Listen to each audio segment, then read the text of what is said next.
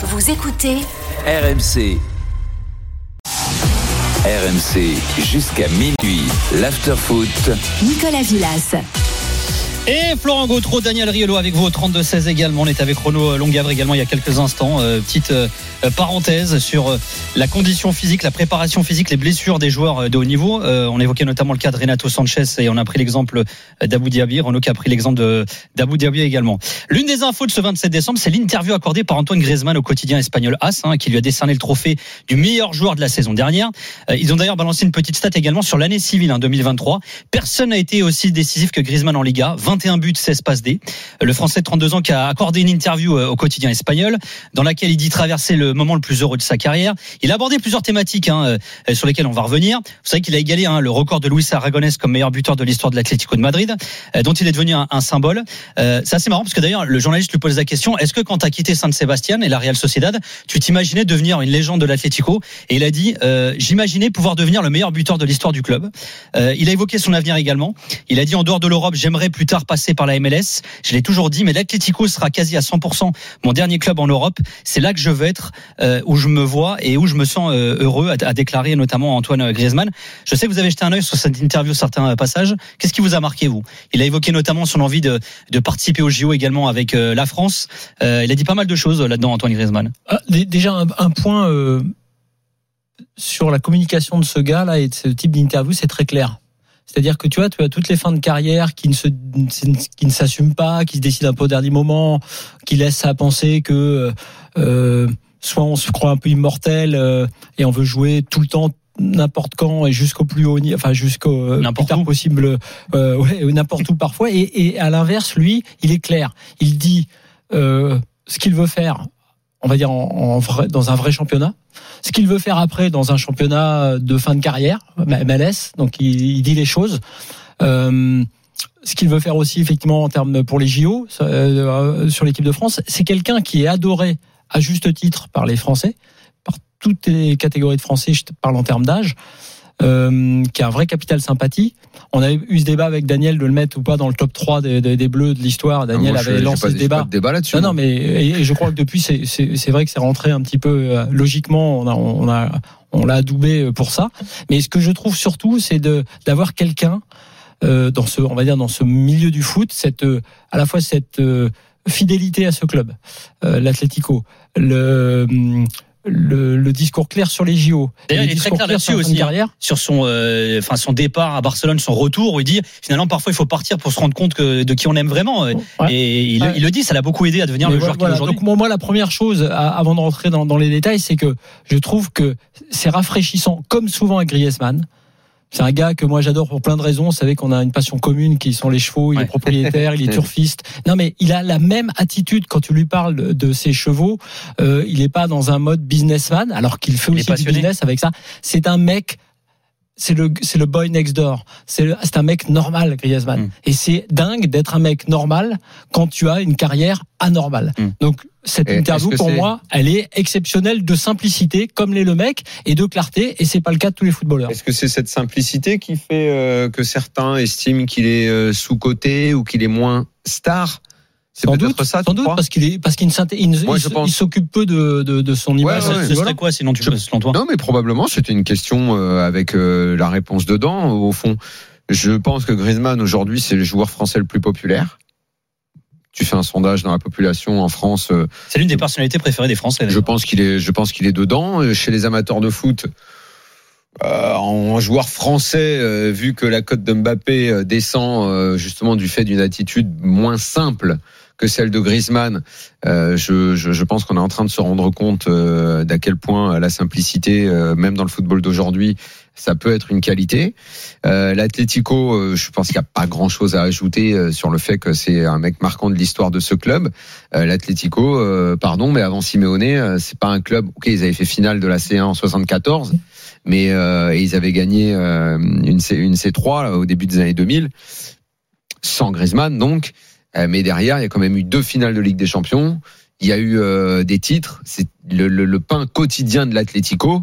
Il s'est transformé en brioche de luxe depuis qu'il y a Simeone et Griezmann, Flo, qui est devenu un de ses joueurs emblématiques. Comme dirait Flo, petit bémol quand même, parce qu'il en parle de ça dans cette interview. À un moment, lui, c'est même pas une question, c'est d'ailleurs une affirmation que fait le journaliste. Lui dit, il vous manque quand même des titres avec l'Atlético, parce qu'il a gagné une super coupe d'Espagne, une super coupe d'Europe et une Europa League. Et lui, il le dit lui-même, il faut persévérer. Je me lève chaque matin pour atteindre des titres. Mais c'est peut-être le petit truc qui lui manque, mais c'est pas de sa faute. Hein, mais c'est la liste des joueurs qui n'ont pas un palmarès assez fourni parce qu'ils étaient dans un club qui n'a pas pour vocation d'être tout en haut, qui n'est pas destiné à être tout en haut, parce qu'en Espagne, l'histoire fait que les titres, ils vont chez les deux autres.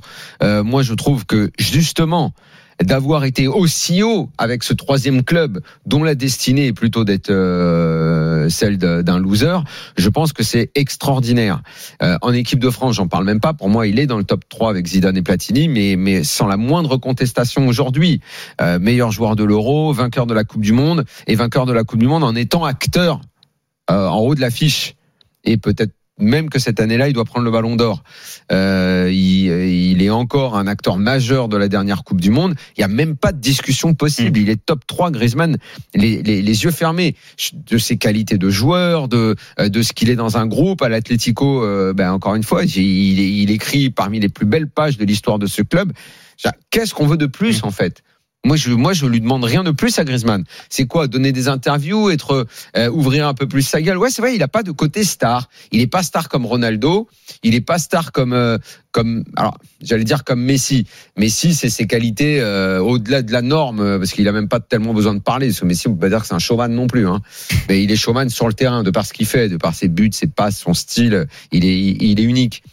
Ouais, il n'a pas de côté star comme Mbappé, il n'est pas star système. Il y a juste cette tâche, justement, quand il a voulu jouer la star. Il a voulu jouer la star une fois. La décision. À se mettre dans la boutique Piqué. Ce documentaire n'est pas lui. Ça l'a déplu. Ça n'est pas lui. À se mettre dans la boutique Piqué, qui fabrique des stars avec sa boîte de prod là.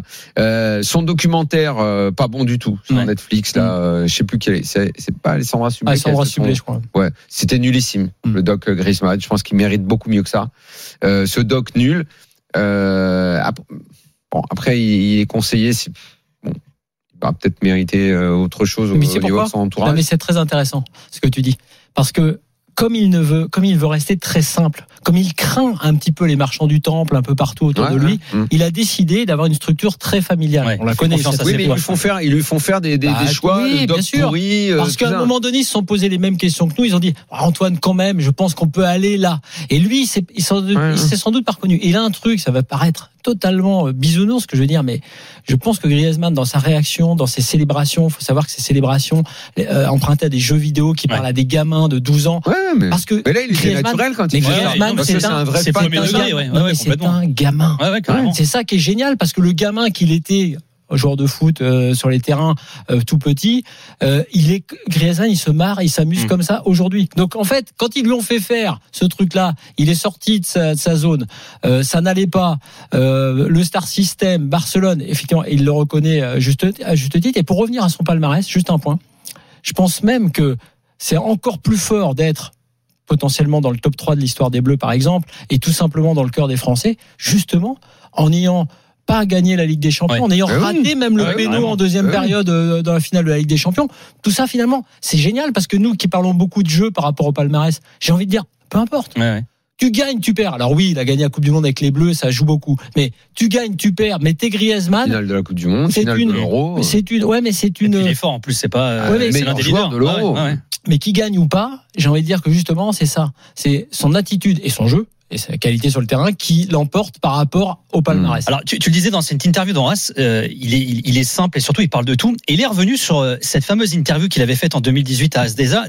Tu disais, Daniel, en 2018, il aurait pu être Ballon d'Or, il a terminé 3e, et As lui avait posé la question, est-ce que vous êtes à la table de Messi et Ronaldo? Et à l'époque, il avait répondu, oui, je crois que oui, et je sais que d'autres joueurs vont y arriver. Alors, c'est une phrase qu'il poursuit aujourd'hui encore, et As lui repose la question, mais il change les blases. As lui demande, cette fois-ci aujourd'hui, est-ce qu'il est à la table de Bellingham et Bellingham et Mbappé. Et là, il répond je ne sais pas si j'y suis ou pas. Cette phrase, dit-il en parlant de celle de 2018, a été très reprise et c'était une façon de s'exprimer. Au final, chacun pense à être à la table à laquelle il est. Actuellement, je me sens bien, à un haut niveau et je profite un maximum. Ben voilà. En gros, ça le poursuit en permanence et j'essaye d'aller le chercher encore là-dessus. Gagner dans l'histoire du foot, encore une fois, la liste, elle est longue de ceux qui ont moins gagné et qui ont marqué l'histoire du foot.